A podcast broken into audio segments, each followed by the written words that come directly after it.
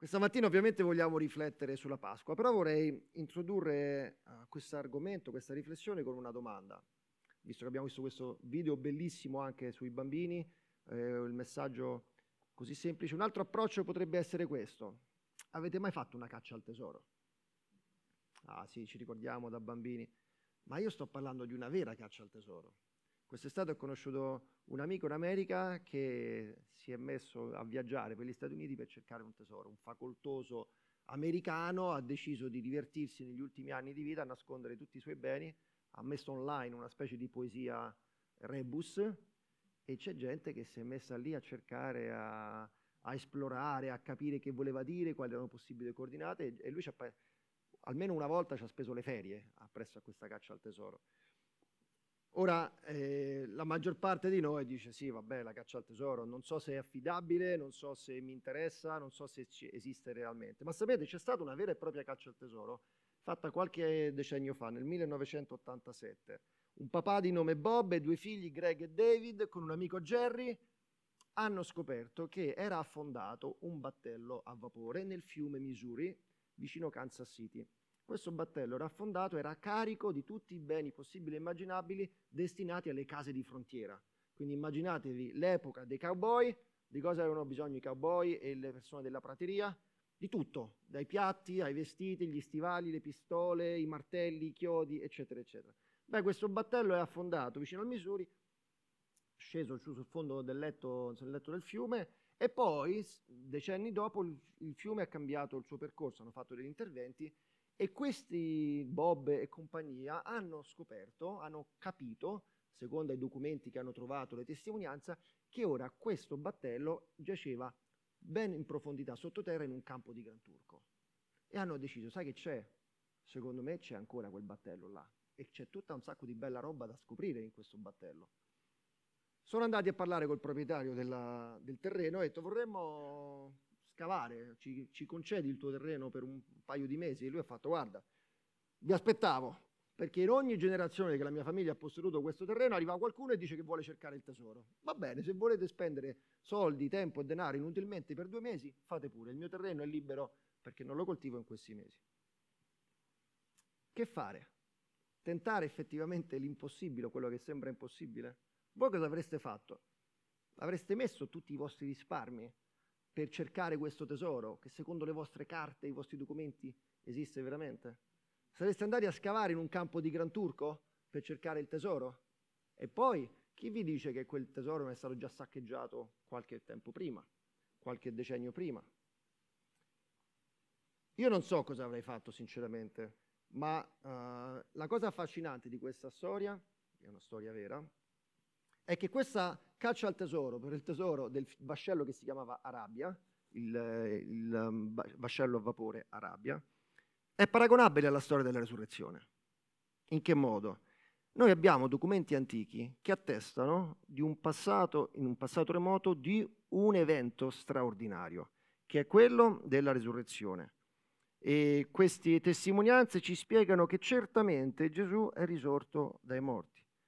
E non è soltanto un passatempo, una scommessa così, eh, questo racconto della resurrezione, è un racconto talmente importante che ci invita a scommettere l'anima su questo, su questa testimonianza, che è una cosa abbastanza terrificante se ci pensiamo, ma al tempo stesso, se è vera, è la cosa più straordinaria che ci possa essere.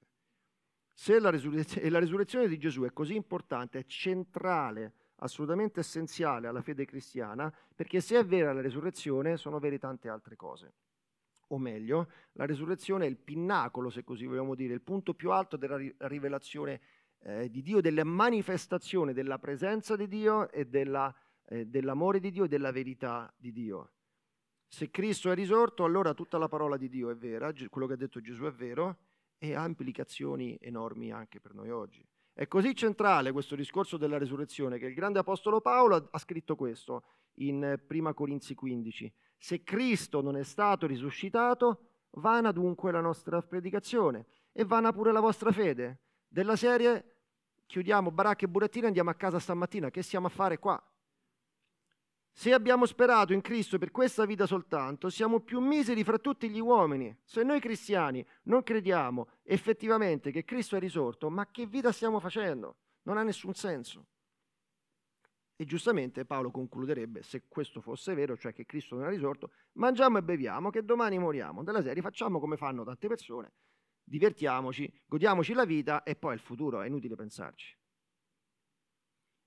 Ovviamente questo non è il discorso che fa Paolo. Paolo dice no, Gesù è risorto. Ma cosa c'è di tanto speciale in questa risurrezione? Ma più che, più che questo, forse la prima domanda è come facciamo a sapere che è accaduta? Come facciamo a sapere? Possiamo effettivamente scommettere la nostra vita, la nostra anima su questo evento del passato? E poi cosa comporta per la nostra vita di oggi, se tutto questo è vero? Come posso rispondere, reagire personalmente a questo evento? Vogliamo affrontare brevemente queste domande stamattina e la prima è proprio la seguente. È veramente avvenuta questa resurrezione? Non so se avete mai parlato con qualcuno, magari anche tu stesso che sei qui oggi questa mattina, sei stato invitato da qualcuno, sei solo curioso di sapere un po' più di questa Chiesa del Vangelo, avrei pensato, guarda, la resurrezione, se ci credi, è avvenuta per te, nel tuo cuore, vai tranquillo. Però non è che mi puoi dire a me che devo credere alla risurrezione. Se ci credi è tua, eh, c'è, però non è che non si può dimostrare che Gesù è risorto. Non è scientificamente probabile una cosa del genere. Oppure ancora si potrebbe dire, ma sì, Va bene, l'idea è bella, ma non ti puoi fidare di questi racconti della Bibbia, cioè la Bibbia chi l'ha scritta, quando è stato scritto, chi l'ha custodita nei secoli, quante volte è stata cambiata, e tutta una serie, serie importante di obiezioni. Non ti puoi fidare comunque di questo racconto. Ora, su questo potremmo parlare per ore, e qua avete René che di queste cose le mastica bene, anche Mila, potrebbero raccontarvi se avete interesse più in dettaglio.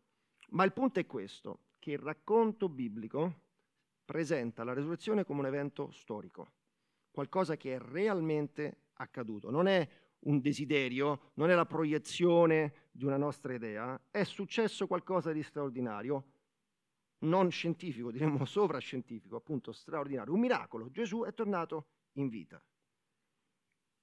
E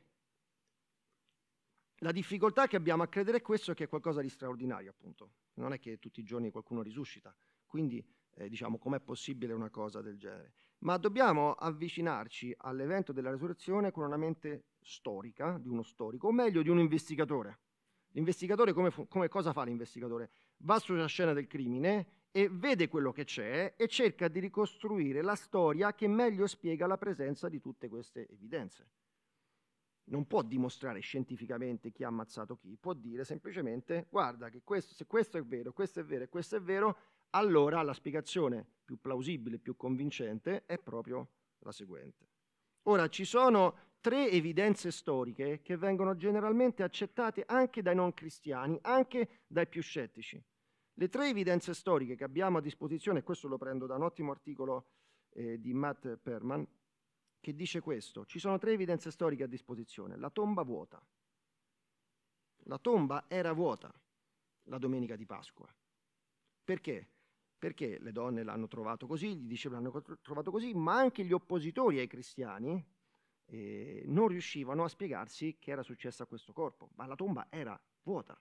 Interessante vedere anche che rabbini che dibattevano contro i cristiani nei decenni seguenti non di- discutevano sul fatto che la tomba fosse vuota o ci fosse il corpo. Partivano dall'idea che la tomba era vuota e dovevano cercare di capire perché era vuota.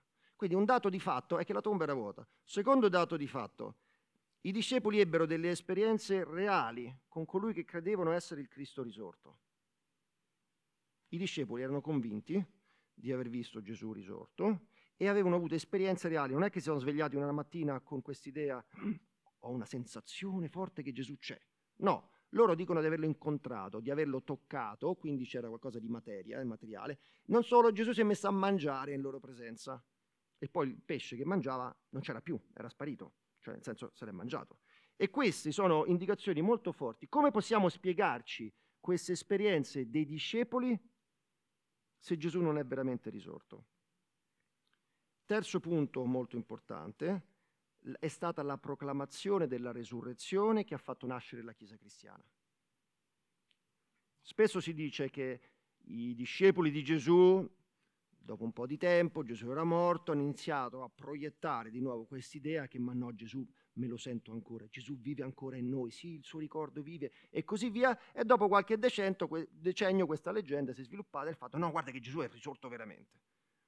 Ora, questo non funziona, questa teoria, semplicemente perché la storia della Chiesa è tale che la Chiesa è nata perché veniva detto che Gesù era risorto. Non è stato qualcosa che si è sviluppato nel tempo. Dai primi anni, noi diremo ovviamente col testo biblico, da pochi giorni dopo la resurrezione, la proclamazione è stata Gesù è risorto. E questo ha dato vita alla Chiesa cristiana.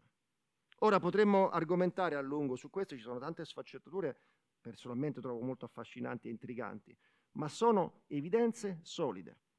E la spiegazione che possiamo dare a queste evidenze, che è più coerente, più convincente, è proprio il fatto che la tomba vuota, eh, le apparizioni che i discepoli, le esperienze che i discepoli hanno avuto con Gesù risorto, con quello che credevano essere Gesù risorto, e eh, la proclamazione della risurrezione che ha dato vita alla Chiesa si spiegano al migliore dei modi con il fatto che Gesù effettivamente era risorto. Ora, di nuovo si può argomentare, discutere questo, e se avete domande su queste cose, fatele. Non c'è nessun problema a fare domande per sapere, perché se Dio ci chiede di scommettere l'anima su questa cosa, è anche giusto, se mi permettete, che noi ci assicuriamo che tutte le cose sono in ordine su questo, no? ci sono eh, motivi buoni. Interessante che Gesù l'ha fatto. Quando i discepoli, beh, non lo so, Gesù è risorto, Gesù cosa ha detto a Tommaso? Vieni qua, metti la mano. Quando ancora tutti gli altri dicono, ma troppo bello per essere vero, Gesù cosa ha detto? Ci avete da mangiare? Vi faccio vedere. E si è messo a mangiare. Cioè Gesù ha risposto ai dubbi dei suoi discepoli. Quanto più vuole rispondere anche ai nostri dubbi oggi. Dobbiamo essere disposti, avere coraggio a fare le domande con intellettua- eh, onestà intellettuale e poi essere disposti a ricevere le risposte. Perché questo comporta qualcosa di straordinario. L'abbiamo già accennato. Potremmo dire che la resurrezione comporta certezze per il passato, per il presente e per il futuro. Certezze per il passato, in che modo? Beh, innanzitutto Gesù risorgendo dai morti dimostra che tutto quello che ha detto e fatto era vero. Se io vi dicessi, sapete io so volare? Io sono un bravissimo eh, Superman. Benissimo, molto interessante. Finché non ti butti da un palazzo e voli, non ci crede nessuno a una cosa del genere. Ora Gesù ha detto tutta una serie eh, di affermazioni forti, radicali, e come giustamente disse il grande apologeta del secolo scorso, che ora è un matto pazzo scatenato a dire certe cose, o era un ingannatore che cercava di imbrogliare tutti, o era effettivamente quello che diceva essere, cioè Dio. Il fatto che Gesù è risorto dai morti ha dimostrato che ha fatto quello che nessun altro poteva fare e che tutto quello che aveva detto e fatto era vero. E i discepoli stessi lo dicevano questo. La prima grande predica di Pietro negli atti è proprio questo. Sappiate con certezza, sappiate tutti voi ebrei, che Dio ha fatto, ha proclamato, ha manifestato Gesù come il Messia, risorgendolo dai morti. Quindi tutto quello che Gesù ha detto e fatto è vero. Ma la risurrezione non porta solo certezze per il passato, porta anche certezze per il futuro. Se tutto quello che Gesù ha promesso è certo, allora, e l'ha dimostrato risorgendo, allora vuol dire che noi riceveremo anche la vita eterna, noi riceveremo questa, sperimenteremo questa risurrezione. E le beatitudini stesse dicono, no, beati i poveri di spirito perché di essi è il regno dei cieli. Sono tutte proiettate a un futuro, com- pienamente compiute in un futuro. E la, la, certezza per il futuro è straordinaria. Um, è veramente una, una speranza meravigliosa. È così bella che noi diciamo se magari fosse vero. Sentite cosa dice l'Apocalisse. Ecco il tabernacolo di Dio con gli uomini, la casa di Dio con gli uomini. Egli abiterà con loro, essi saranno suoi popoli e Dio stesso sarà con loro e sarà loro Dio. Egli asciugherà ogni lacrima dai loro occhi. Non ci sarà più la morte, né cordoglio, né grido, né dolore, perché le cose di prima sono passate. Dio farà ogni cosa nuova. Si ricomincerà da capo e sarà molto, molto meglio di adesso. Sarà straordinariamente più bello, sarà stupendo. E quindi siamo proiettati verso questo futuro, noi che crediamo nella resurrezione di Cristo, che ci siamo affidati a questo evento. Ma non è solo una questione del futuro, e adesso bisogna stringere i denti, la vita è un disastro, ma un giorno andrà tutto bene. Sicuramente la vita è difficile, ma la risurrezione porta certezze anche per il presente. Perché Gesù è risorto, possiamo oggi vincere sul peccato. Ora, il peccato è una parola ovviamente fuori moda, una parola ridicolizzata, una parola che sa di medioevo, me ne rendo conto, ma è il termine biblico per esprimere il male dentro di noi e tutte le scelte sbagliate che noi possiamo fare. Con Gesù possiamo vincere questo male nel nostro cuore. Possiamo dire di no, non solo perché ha una speranza per la vita eterna, ma perché può avere la certezza della vittoria del peccato nella propria vita. Paolo in Romani 6 dice delle parole bellissime. Al versetto 8 dice, ora se siamo morti con Cristo, credendo, identificandoci con Lui, crediamo pure che vivremo con Lui. E più avanti dice questo, fate voi conto di essere morti al peccato, ma viventi a Dio in Cristo Gesù. Non regni dunque il peccato nel vostro corpo mortale per obbedire alle sue concupiscenze, i vostri desideri sbagliati, ai suoi desideri sbagliati. E non prestate le vostre membra, il vostro corpo, le vostre mani, la vostra bocca e i vostri occhi, al peccato come strumenti di iniquità, ma presentate voi stessi a Dio come di morti fatti viventi, e le vostre membra come strumenti di giustizia a Dio. E aggiungo il versetto 14. Infatti, il peccato non avrà più potere su di voi. Sentite che belle queste parole. Sono parole straordinarie. Perché Gesù è risorto, ha sconfitto la morte, ha sconfitto il potere del peccato e perché lui ha sconfitto il peccato ci invita a godere di questa vittoria. E noi possiamo sperimentare questa vittoria nella nostra vita. Vuol dire che noi abbiamo il diritto di dire no e la, il potere di dire no alle cose sbagliate, che vengono dal nostro cuore le reazioni sbagliate, i desideri sbagliati e tutte le cose che sappiamo sono malvagie. Abbiamo la vittoria in Cristo. Ora è una battaglia, non è che tutto automaticamente sparisce, le tentazioni non ci sono più, ma è possibile vincere questa battaglia con il Signore, proprio perché Gesù ha vinto sulla croce. Possiamo dire di no al male, al peccato. Ora, come rispondere però a queste verità meravigliose? Sì, concettualmente magari le abbiamo capite, ma come le possiamo effettivamente interiorizzare, come le possiamo mettere in pratica? E qui c'è una risposta in parte paradossale. Per vivere la resurrezione devi morire a te stesso. Per sperimentare la potenza della risurrezione, per godere della bellezza della risurrezione, per beneficiare delle certezze delle certezze della risurrezione, tu ed io dobbiamo morire a noi stessi. Ora non vuol dire suicidarsi, vuol dire rinunciare ai nostri piani di vita, vuol dire rinunciare ai nostri desideri, vuol dire rinunciare a una vita egocentrica, una vita incentrata su di me. Perché? Perché mi rendo conto che in effetti davanti a Dio non ho diritti. L'unico diritto che ho è di essere condannato e giudicato per il male che c'è nel mio cuore che ho coltivato, che ho dato, al quale ho dato spazio. Non ho diritti perché davanti a Dio mi rendo conto che sono un peccatore e sono destinato a una giusta sentenza.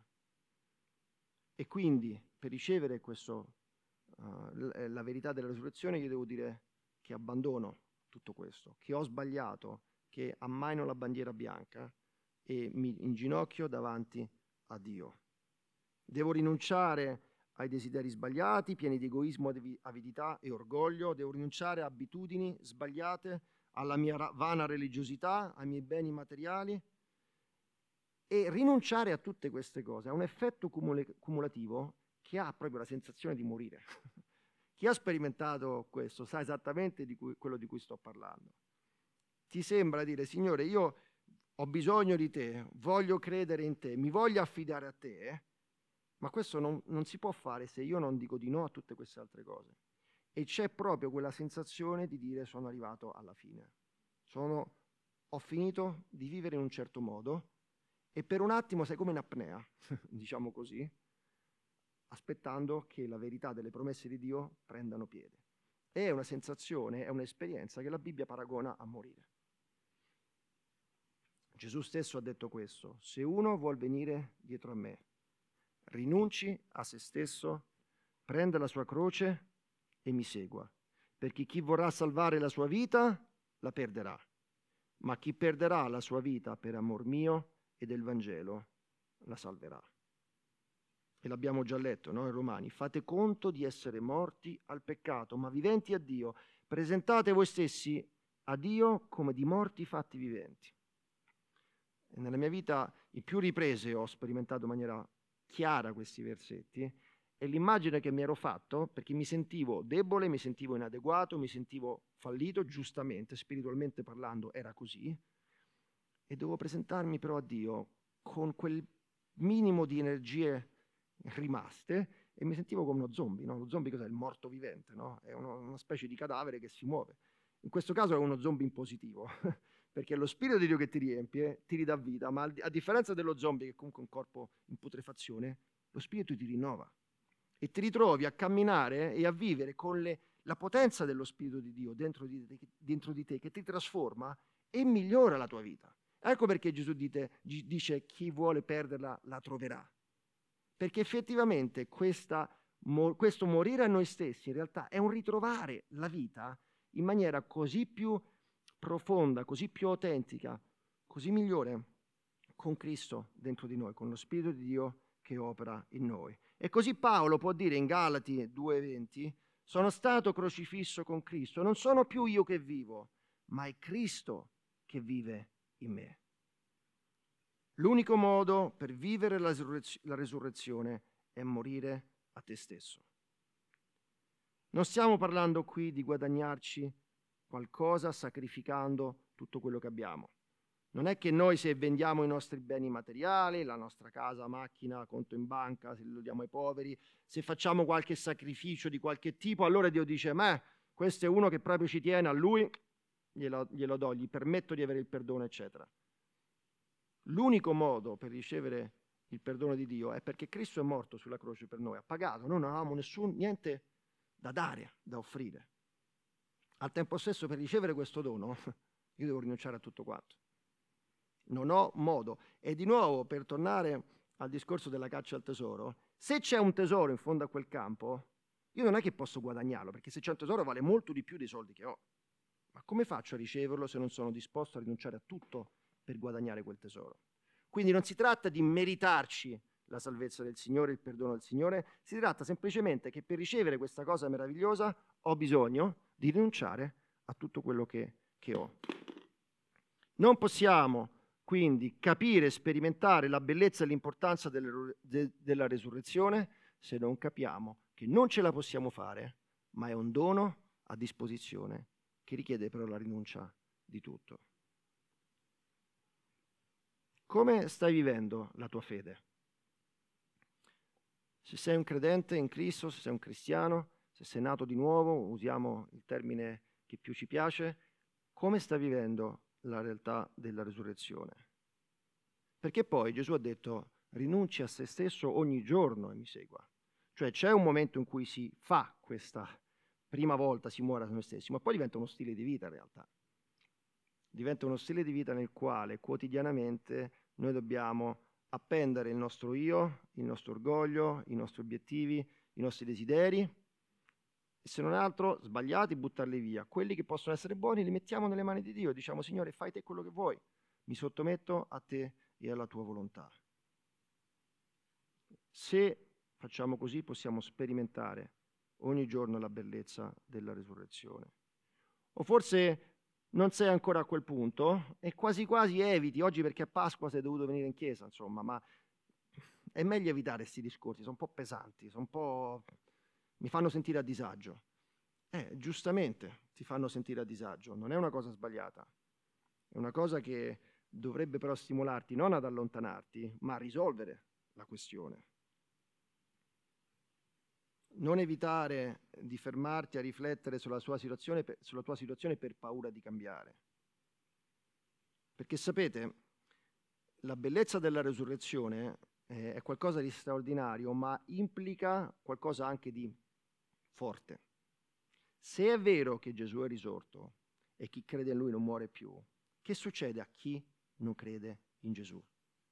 E la scrittura su questa è chiarissima rimani in quella condizione di male nel cuore che un giorno diventerà una situazione permanente e esponenzialmente più grande.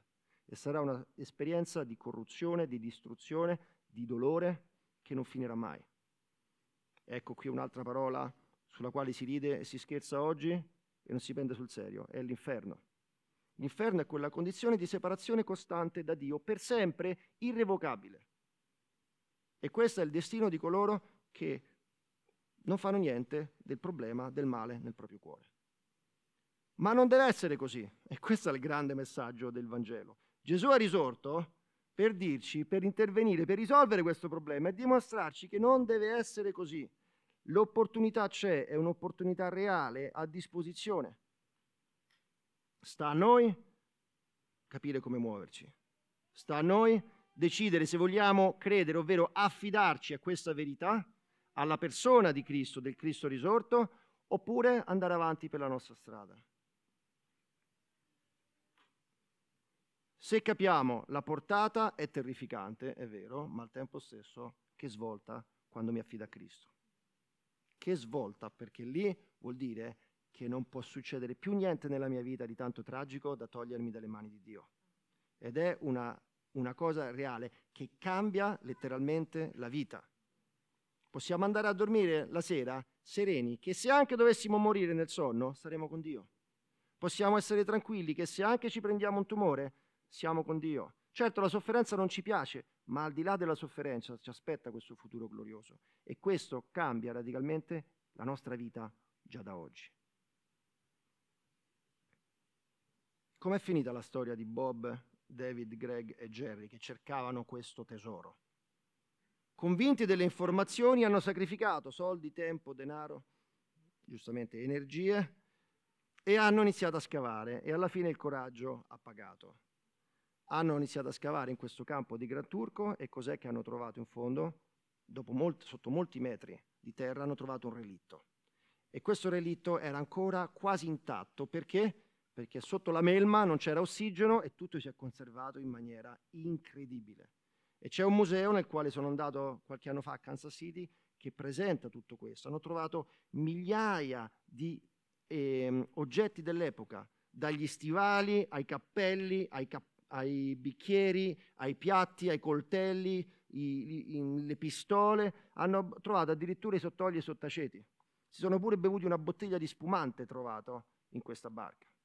Hanno fatto un museo bellissimo, se non ci credete andate a Kansas City, lo potete vedere, e hanno, uh, è qualcosa di sensazionale pensare che tutto questo sia in, è rimasto intatto dai tempi di prima della guerra civile negli Stati Uniti.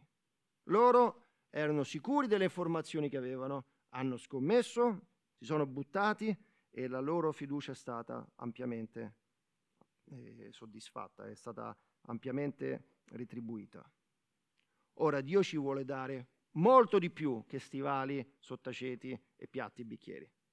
Dio ci vuole dare la vita eterna. L'evento storico della resurrezione è affidabile, è pieno di certezze ed è bello. È bello perché ci parla di amore, ci parla di vita e ci parla di una speranza che non è la classica speranza all'italiana, ma sì, speriamo, io speriamo che me la cavo. È un'attesa di un evento futuro che è certo, alla luce di quello che Cristo ha fatto. E il mio invito, se sei qui per la prima volta o se ancora non hai preso una decisione per Cristo, è che tu prendi sul serio questa risurrezione di Cristo. È intellettualmente sostenibile, ed è appagante per l'anima. E se sei un credente, continua a vivere alla luce della risurrezione. E adesso abbiamo ancora tempo per rispondere con la lode, con le preghiere.